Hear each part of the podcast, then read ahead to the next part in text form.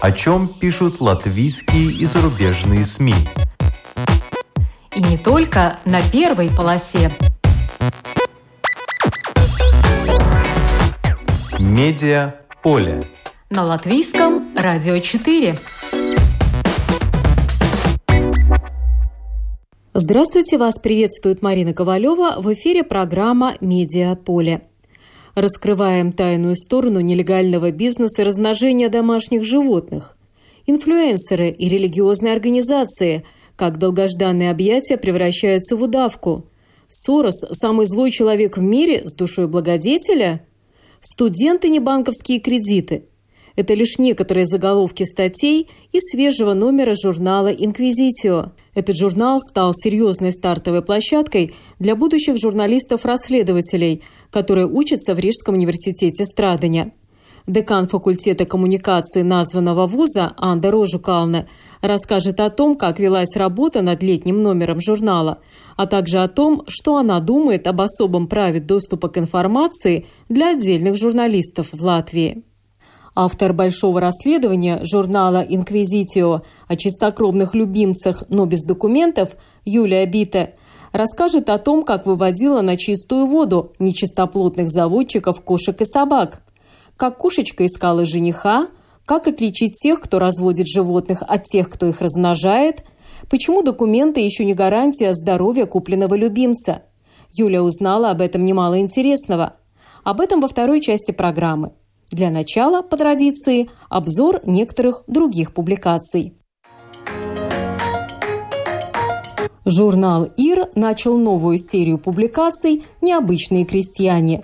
Летом издание будет рассказывать о садовниках и крестьянах, которые используют на своих участках альтернативные методы.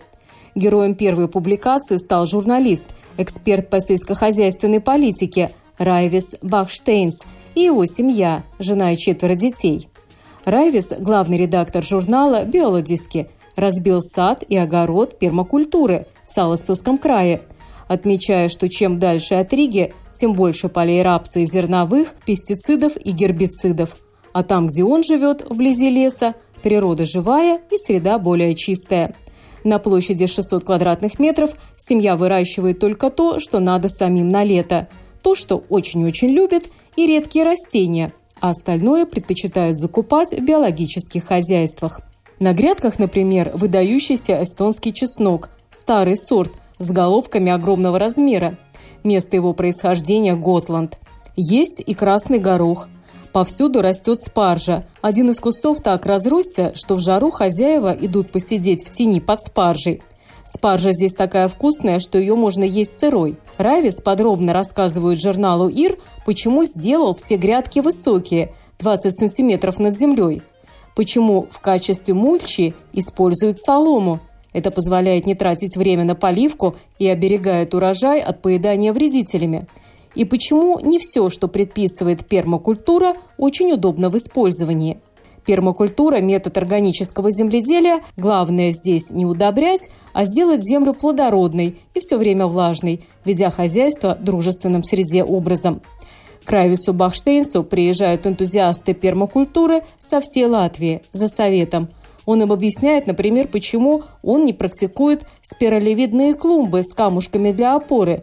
Если полезет пырей, то чтобы его прополоть, придется перебрать каждый камушек. Роман Гросвальды определенно один из самых красивых сюрпризов латышской оригинальной литературы.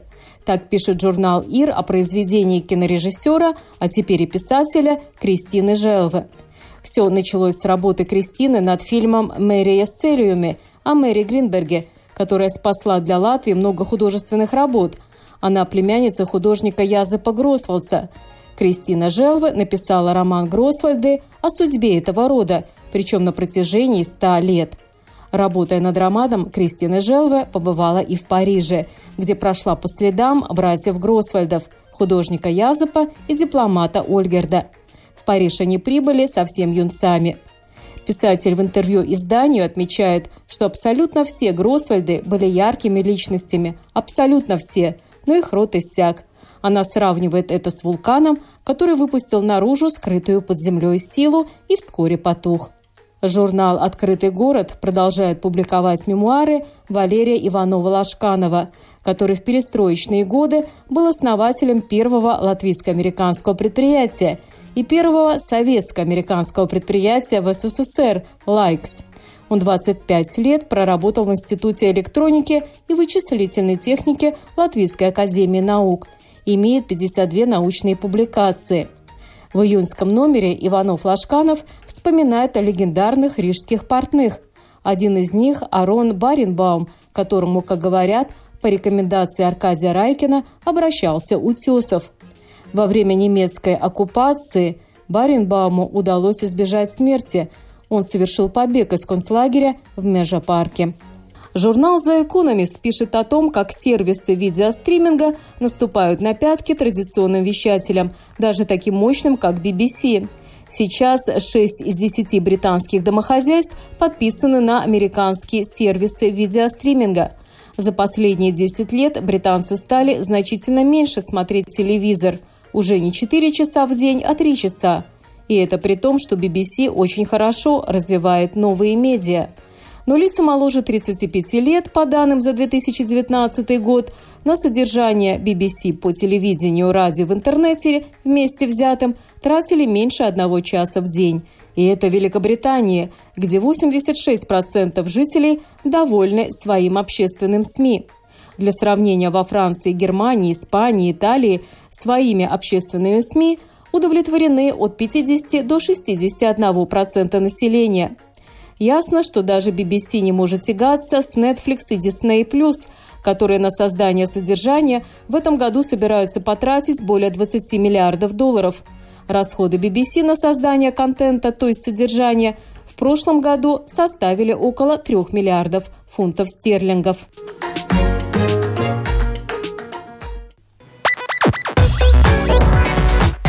Медиа поле. На латвийском радио 4.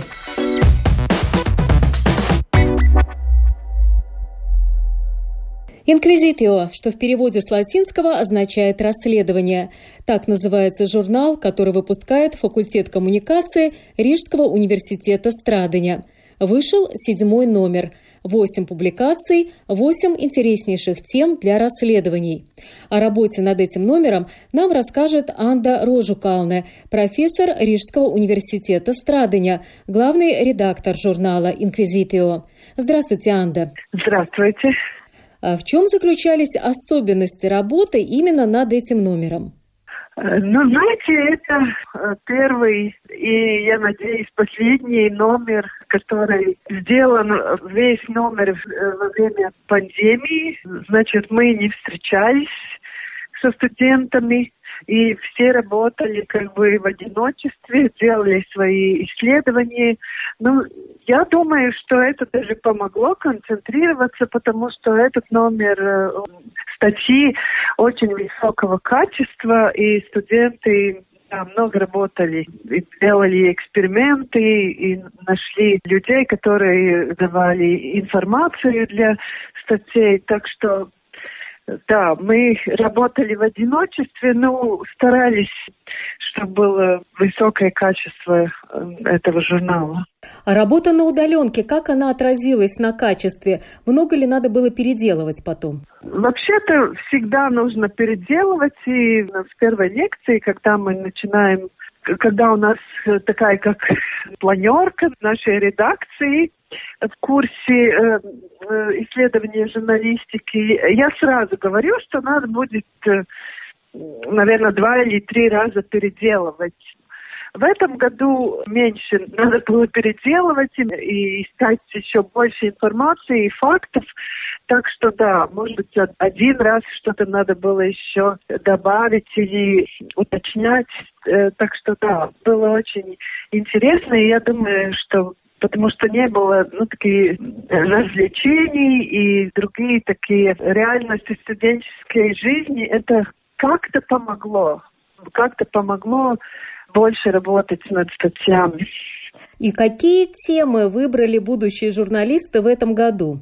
Ну, как всегда, они выбирают такие темы, которые их э, как бы очень интересуют, которые они хотели что-то поменять, э, потому что они увидели проблемы, которые надо было бы решать. Ну, я очень горжусь э, вообще-то всеми статьями. Вы говорили, что 8 статей, вообще у нас больше статей, больше 10, но все как бы не попали, не было места.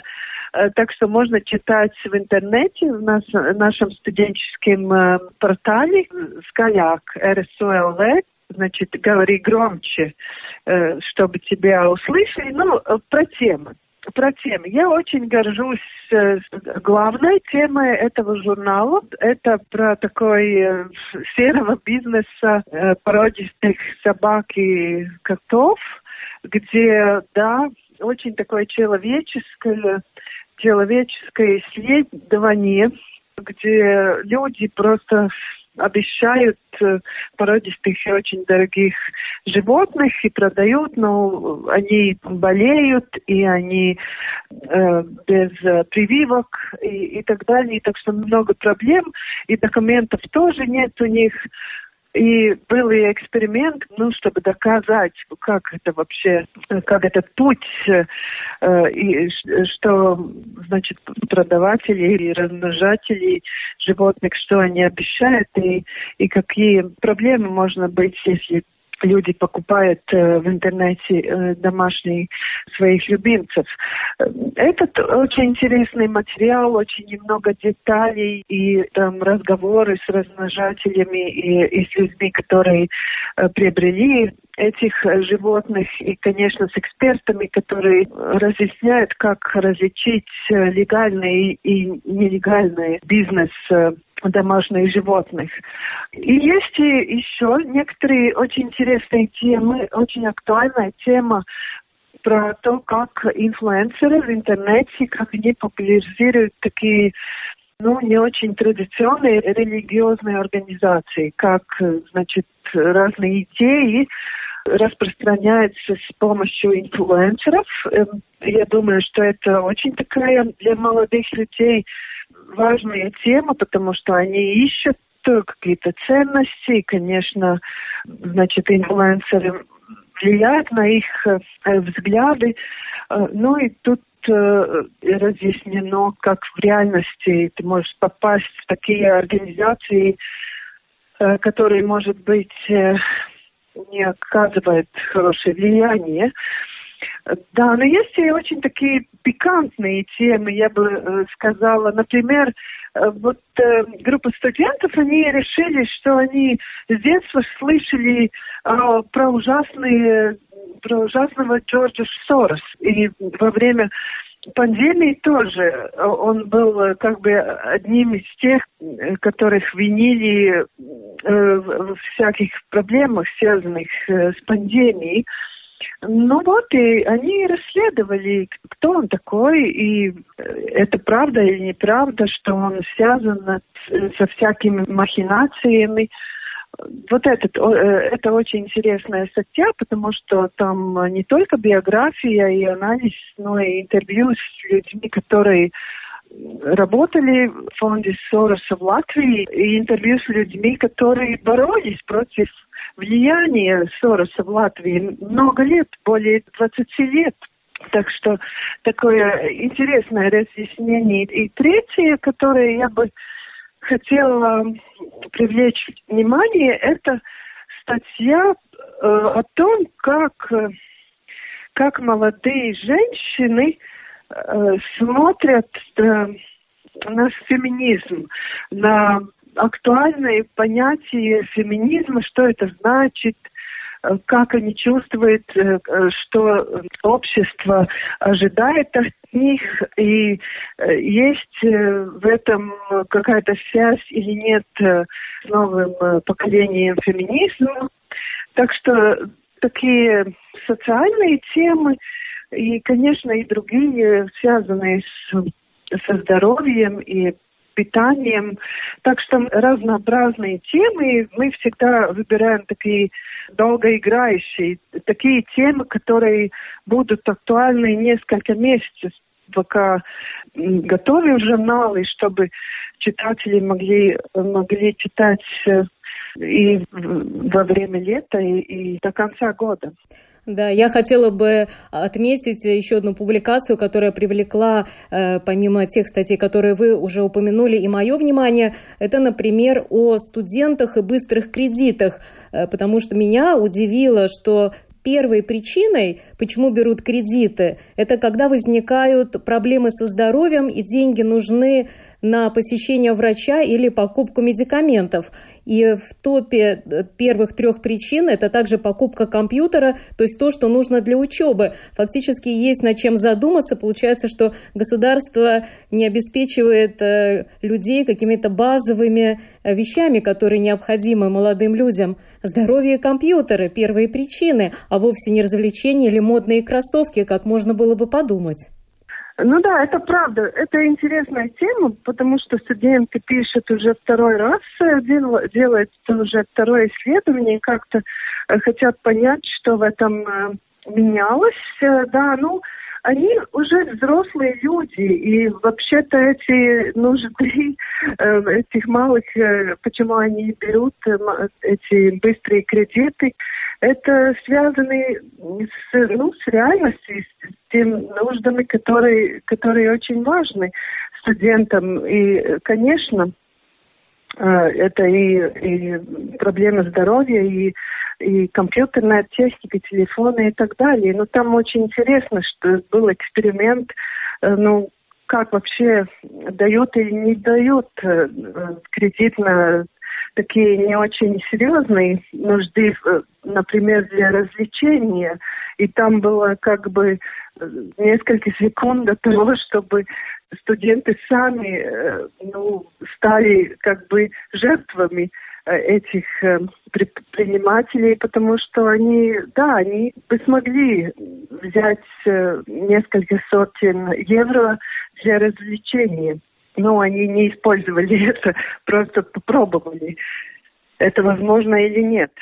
Да, мне понравилось, что две журналистки работали над этим материалом, и вот эту ответственность и риски они решили разделить между собой и сделали все так, что если даже они попадут и, что называется, оформят этот кредит, то чтобы и риск был разделен на двоих. Но, к счастью, этого не произошло, все, насколько понимаю, закончилось благополучно. Ну да, да, так что они, конечно, консультировались, и я сказала, что ну э, им самим э, как-то надо думать э, о риске. И, конечно, они учатся во время э, этих э, журналистских исследований, они учатся работать в команде. И это очень хорошо, потому что очень э, трудные темы, и нужно много, много учиться и усвоить э, очень э, много информации, много новой информации. Так что я очень рада, что они пишут эти, эти статьи и делают эксперименты вдвоем или даже втроем. Но журнал «Инквизитио» зарегистрирован как официальное средство массовой информации. Вот какие обязательства это накладывает на его авторов, пока еще только студентов третьего курса?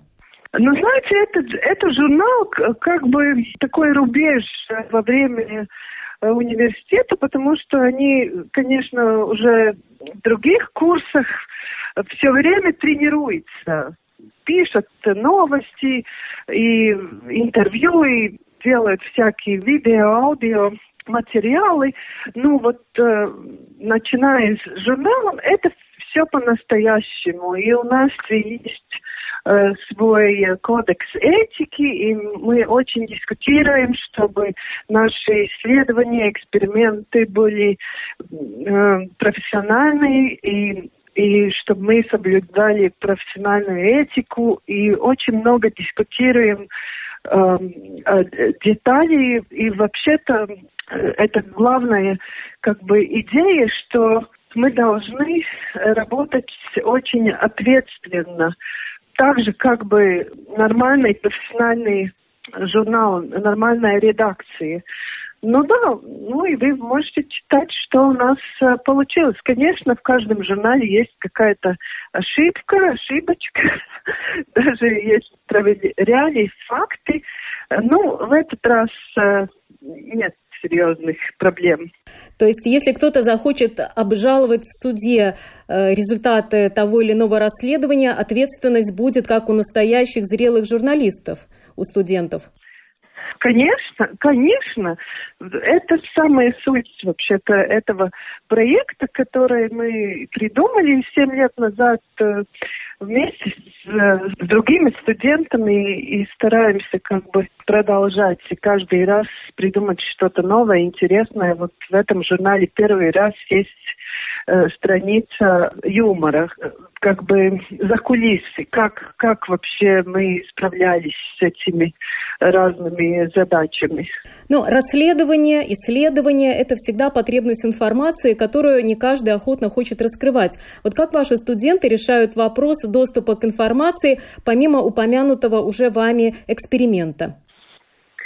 Ну, очень трудно. Конечно, можно сказать, это такой первый, первый опыт, и у некоторых как бы травматический опыт, э, что они узнают э, э, реальную жизнь журналиста, где многие отказываются и не хотят давать информацию, не хотят, не соглашаются на интервью и не соглашаются предоставлять документы, факты и так далее.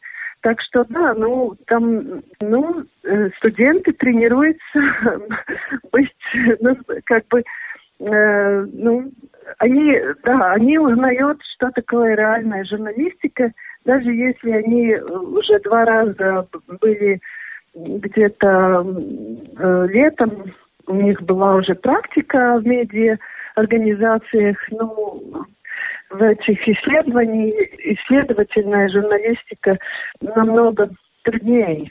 И, конечно, я им помогаю, мы дискутируем, как э, все-таки найти материалы, как анализировать данные, которые можно найти в базах данных и так далее, и как так что, да, это как бы нормальный, нормальный процесс. Ну, насколько я знаю, сейчас в Латвии фактически формируется особая каста журналистов, журналисты-расследователи, потому что, например, доступ к закрытой части информации регистра предприятий смогут получить только официально признанные журналисты-расследователи. Вот э, что вы, как профессор коммуникации, думаете по поводу того, что журналисты будут проходить эту проверку? Но это почти как политики на доступ к гостайне. Ну, это очень э, да, трудный вопрос. Мне не очень нравится это, это изменение в законе, но я не согласна, что как бы это значит, что будет каста э, журналистов, э, которые отличаются от других, потому что им нужен, э, нужны эти разрешения. Просто суть в том, чтобы, что вообще-то каждый может э, добиться информации, но есть часть журналистов, которым эта информация нужна каждую неделю, э, почти каждый день, и чтобы не делать как бы запрос информации каждый раз, когда э, э, ну, журналист интересуется какой-то фирмой или другой информацией, тогда ну, есть такой компромисс, что э, нужно это решение. Я думаю, что это э, не очень-то хорошая э, практика, и я надеюсь, что это будет отменена. Ну, я могу сказать, что наш факультет уже выдал одно разрешение одно, одному журналисту, э, чтобы был ну, предъявлен доступ к, к этой информации. И сколько этому журналисту пришлось ждать этого э, разрешения, этого признания, что он расследователь? Это было где-то два месяца, потому что он, значит, э, сделал заявку э, в следующий день, когда поменялся этот закон. И эти институции, э, которые связаны с этой проблемой, как регистр компании, как Министерство юстиции, они, ну мы в, в университете еще ждали их как бы разъяснений, как правильно оформить это разрешение, э, ну не разрешение, нашей констатации, что да, это исследовательный журналист, который э, работал, соблюдая профессиональную этику, и потому мы рекомендуем э, э, предоставить ему это разрешение. Так что там были, были такие дискуссии и переписка, чтобы как бы правильно оформить этот, этот первый документ. А кто этот журналист? Мы его хорошо знаем? Да, мы очень хорошо знаем. Это ваш коллега из, из латвийского телевидения, э, из де-факто Иво Лейтанс. Да, конечно, мы все его хорошо знаем. Но вы уже сказали, что это седьмое издание журнала «Инквизитио». Э, как складывается судьба авторов публикаций? Сколько из них стало настоящими журналистами-расследователями за это время? А, по-разному, как всегда. Те, которые хотят работать в этом ну, трудном росле, конечно, э, э, хорошо себя нашли в профессии, но вот э, из этих авторов, э, автор статьи о размножении домашних животных Юлии Битте, она уже начи- э, работает э, в проекте, э, проекте Ричек в Рыбалтика. Она участвовала в конкурсе и вот э, попала уже в, в эту организацию исследовательный журналист в третьем курсе. Весной уже начала работу. А что делает, например, Ральфс Шеннинш, дипломная работа которого и натолкнула вас на мысль о создании такого журнала? Ральф Шеннинш, он работает, э, он работает э, латвийском телевидении в четвертой студии. Там тоже есть элементы расследовательской журналистики. Ну, из семи авторов седьмого номера шесть девушек и всего один парень. Похоже, что в журналисты-расследователи идут преимущественно девушки, хотя это опасная профессия. Как вы думаете, почему? Ну, э, значит, там вообще работали два парня, э, только, как я уже говорила, отдельные публикации э, можете найти в интернете. Ну, это типичная ситуация Восточной Европе, что в журналистике работает больше женщин уже с советских времен. Это как бы традиция. И там нет никакого э, там нет связи с расследовательной или э, другого типа журналистикой. Я сама хотела в одном, в одном расследовании понять эту ситуацию, да, больше чем 60% в Латвии женщин в журналистике. В Латвии работают женщины. И интересно, что среди главных редакторов, особенно э, и в интернет-медиа, значит, там уже больше, больше мужчин. И э, среди значит, владельцев медиа больше мужчин. Так что, да, это интересно, что женщины в основном производят содержание для медиа, которых владеют мужчины или руководят мужчин. Ну, если подытожить, то, на ваш взгляд, каким получился седьмой номер журнала «Инквизитио»? Но я думаю, что очень качественный, очень интересный, и уже я передавала авторам, студентам э, некоторые комплименты от читателей, и я надеюсь, что сможем распространить э, в кафе, террасах, чтобы люди могли читать и подумать про эти вопросы. И всегда мы стараемся найти такие темы, которые нет в других медиа, и надеемся, что другие как бы взрослые журналисты ну, вдохновятся э, и будут продолжать эти темы, потому что, ну, одним э, или пару студентам они не могут э, как бы исследовать все аспекты. И у нас есть такой уже, каждый год есть такой опыт, что э, этот журнал анализируют коллеги или из э, латвийского телевидения, например, из э, программы aizliegtais paņēmiens или из программы ТВ-3 «Nekā personīga», ничего личного. И они потом некоторые темы продолжают э, исследовать э, в, в своих э, своих программах. Так что да, всегда у нас есть и профессиональный анализ, и в этот раз журнал анализировала тоже студентка, которая несколько, несколько лет назад сама участвовала, значит, работала в этом журнале Инесса Липкина, Рыбалтика. Так что да, я думаю, что на этот раз очень интересные темы свежие и высокого качества журналистика. И на террасах каких кафе можно получить печатную версию журнала «Инквизитио»? Как можно получить? Да.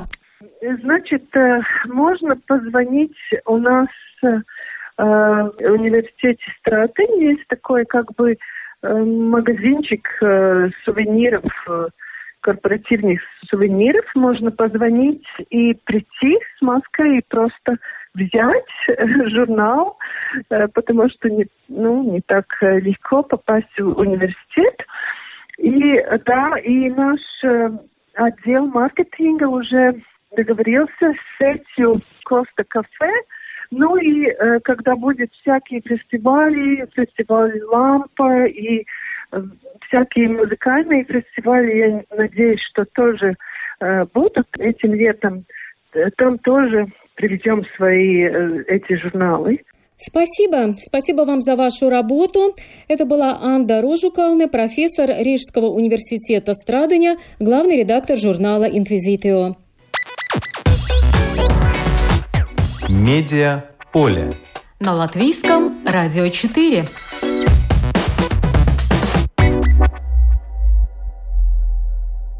Анда Ружукалне, профессор Рижского университета Страдания, главный редактор журнала «Инквизитио», в нашей беседе не раз упомянула свою студентку Юлию Бите. Именно она автор исследования о серой стороне бизнеса по нелегальному разведению, а точнее размножению кошек и собак, которое опубликовано в летнем седьмом номере журнала. Публикация называется «Чистокровный любимец, только без документов», о рынке домашних животных в Латвии. Я созвонилась с Юлией Бите, чтобы узнать подробности из первых уст. Здравствуйте, Юлия. Добрый день. Какой журналистский эксперимент вы провели, чтобы написать эту статью? Раскройте нам некоторые детали. Во время работы над статьей я сделала а, несколько экспериментов, а, притворившись а, покупателем, так сказать, я звонила владельцам животных с чего я начала? Я зашла, немножко исследовала а, портал SS.com. А, там раздел, где коты и собаки продаются, и там даже есть раздел длинные с опорожены. То есть наткнулась на такой раздел, где предлагаются животные для вязки. Да? И я звонила владельцев животных притворилась, будто я хочу повязать свою породистую, якобы породистую кошку. При этом заявила, что у моей кошки нет документов, и э, можно ли так вообще делать. А, за что э, вот во время первого эксперимента мне владельца кота, там был такой э, экзотический, экзотический кот, она мне прямо все рассказала в подробностях, как это происходит, когда, значит, у котов породистых нет документов, но их э, сводят, э, и это получается нелегально, их сводят, у них рождаются котята также без документов, они их продают за меньшую сумму, чем, допустим, стоит эта порода. А вот эта владелица экзотического кота, она не заподозрила, Э, что вы не заинтересованы по-настоящему э, в том, чтобы э, случить свою кошку с ее котом. Я почему это спрашиваю? У вас у самой есть домашние животные? То есть вы знаете все эти нюансы или могли ли вы ответить на ее какие-то вопросы, по которым можно понять, есть у человека животное или нет человека животного, и он интересуется просто так? А, да, да, да, конечно. У меня самое есть животное, и я сама близка к этой теме, скажем так. И э, да, я могла ответить на все ее вопросы. Я, в принципе, даже до того, как звонить, я еще и поизучала, как, как вообще это что происходит. Ну и к тому же, да, у меня у самой трое животных. И э, я также состою во всех группах. Я много про это знаю, поэтому притвориться, скажем так, что у меня есть еще и какая-то экзотическая а, кошка, как у нее, которую я хотела бы свести, завести потомство, э, чтобы их там продать, да, э, нелегально. Это было очень легко. Она нет, не заподозрила, а, наоборот, отвечала очень развернуто и рассказала мне, как весь этот процесс происходит. А как вы выбирали, кому позвонить? Потому что множество объявлений, и вот на чем вы основывали свой выбор? Да, ну вот, допустим, в, э, в первом эксперименте э, с этим экзотическим котом для вязки, э, ну, у меня, так скажем, смутила эта цена 50 евро, и такое само по себе объявление было, ну, такое подозрительное. То есть не написано то, что кот там с документами, да, что у него там какая родословная и так далее. Просто вот, что э, молодой котик с хорошими корнями в Литву приглашает в гости кошечек. Значит, звоните и договоримся об условиях. И 50 евро стоит э, вязка. Но это само по себе так немножко подозрительно. Но я решила позвонить проверить. Потом... То есть это дешево или дорого? Подозрительно что? Ну, 50 евро, да, это мне показалось дешево. Ну и вообще э, насчет цены это не так, скажем, важно, а именно то, что в самом объявлении не было указано, что у кота родословная. Ну вот, я позвонила, узнала, что, что и как. Да. Но главная моя цель была именно сказать, что у моей кошки нет родословной, нет документов, можем ли мы вообще это сделать и как это происходит. А, вот. И тут выяснилось, что она своего кота там вяжет э, два раза в месяц, то есть у него прям плотный график, что как бы тоже является неправильно. Ну да, она, она в вашем разговоре э, так и признала, что этот котик сам зарабатывает себе на жизнь. Две вязки в месяц – это по 50 или по 100 евро, в зависимости от того, есть ли опыт у кошечки. А по правилам э, содержания животных, сколько вот вязок э, полагается коту? Ну вот у животных без документов это может быть одна вязка в год. А здесь получается две вязки в месяц. То есть фактически эксплуатация животного он сам себя кормит и кормит, скорее всего, еще и свою хозяйку. Это вот вы выяснили в ходе вашего первого эксперимента, что, во-первых, можно связать животное, не имея на руках никаких документов, и второе, что вы выяснили, что на животных, в принципе, зарабатывают. А в чем заключался ваш второй эксперимент? Да, второй эксперимент, ну, он был, а, скажем так, а, разговор был не такой громкий с а, хозяйкой кошек. Это были донские сфинксы, которых продавали по 270 евро одного котенка.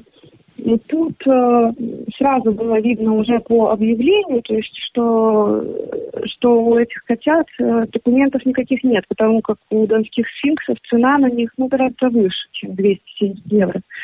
Я решила позвонить, э, убедиться в этом. Э, да, э, хозяйка мне сразу сказала, что они без документов, она, конечно, не была такой э, красноречивой, как э, предыдущая женщина, но она просто ответила, да, что у них документов нет.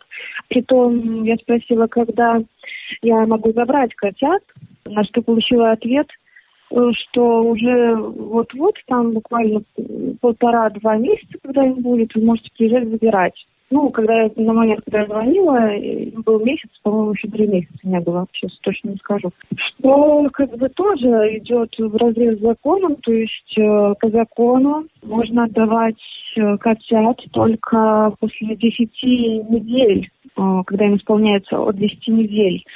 Ну, там еще есть некоторые нюансы, но 10 недель это как бы минимум когда их можно отдать новому хозяину. Главный вывод – как отличить тех, кто серьезно разводит животных, от тех, кто их размножает ради наживы? Ну, э, первое – это, конечно же, люди, которые серьезно занимаются э, размножением животных и э, серьезно подходят к этому делу, они всегда будут, э, во-первых, более отзывчивы, они вам предоставят все документы, они не будут тянуть с тем, чтобы предоставить вам родословную животных, да, они будут там придумывать какие-нибудь оговорки, вроде как, что родословная будет там через какое-то время готова и всякое такое. Потом они вас пригласят э, к себе домой, где они занимаются этим разведением животных, э, разведением, точнее, а вот э, размножением, да, уже полноценных документов, не совсем, ну, когда все законно, они вас пригласят к себе домой, покажут, в каких условиях эти животные содержатся, да, в отличие от э, тех, кто занимается вот таким нелегальным разведением, они вообще навряд ли вам покажут вот это место, где они э, занимаются разведением животных, то есть э, навряд ли пригласят вас домой, э, будут э, как можно быстрее хотеть э, продать вам этого животного, э, то есть когда еще, даже когда еще, вот, допустим, котенка там кормит мама, они будут готовы даже вам быстрее его так сказать, плавить, если так можно выразиться, чтобы быстрее просто заработать денег на это, вот и все. В моей статье также, да, есть э, отдельный абзац, как отличить э, разведенцию, да, скажем так, от э, того, кто серьезно этим занимается. В вашей статье э, есть еще один интересный, важный момент. Вы объясняете, почему документы еще не гарантируют, что животное будет здорово. Вот об этом расскажите нам немного. Э, да, вот э, в моей статье также есть мнение эксперта. Это Наталья Бирюкова. Она заводчица Вельшкорги Пемброков. И она рассказала, что это для нее, конечно, больная тема, потому что вот ее питомник, да, он официально зарегистрирован, э, есть такая Международная кинологическая федерация, да, и, и Латвийская кинологическая федерация.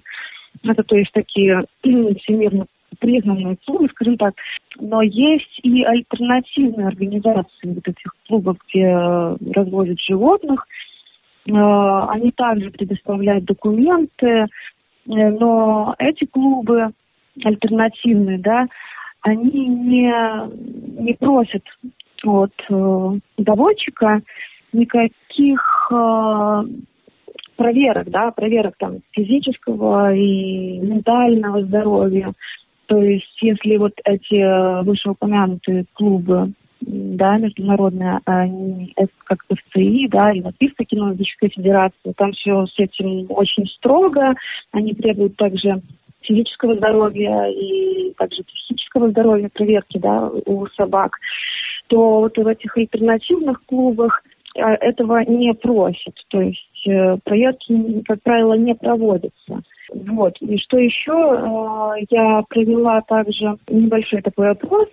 Анкета была размещена в группах, в Facebook-группах любителей животных, так скажем, да, у которых есть животные. И я также там пыталась узнать, э, является ли э, то, что у животных есть документы, то, что они там, допустим, породистые, или те, что беспород, беспородные, является ли это критерием того, что животное это будет э, более здоровым, да, то, что если у него есть документы, если он породистый. И ну, выяснилось по результатам опросов, что также болеют и породистые животные, и беспородные. То есть да, то, что вы покупаете животное с документами, это еще не значит, что вам дают гарантию на то, что оно будет здорово.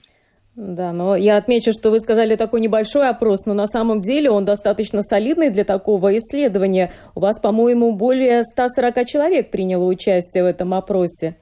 Э, да, верно, да. То есть э, опроса было два. Один про котов, э, там 172 респондента, и второй про собак, там 108 респондентов приняли участие, да. Ну, вы провели очень солидное исследование для одной журналистской публикации. А скажите, что вам удалось выяснить? Э, насколько широки возможности в Латвии бороться с теми, кто нелегально э, размножает животных ради наживы? Ну, в Латвии вообще, э, я пришла к выводу, что в Латвии вообще э, с этим очень сложно, да. Это было первое, что вообще изучала перед э, тем, как э, начать писать статью, как вообще э, наше законодательство, что оно вообще подразумевает, да, насчет э, размножения животных. И выяснилось, что практически никто это не контролирует.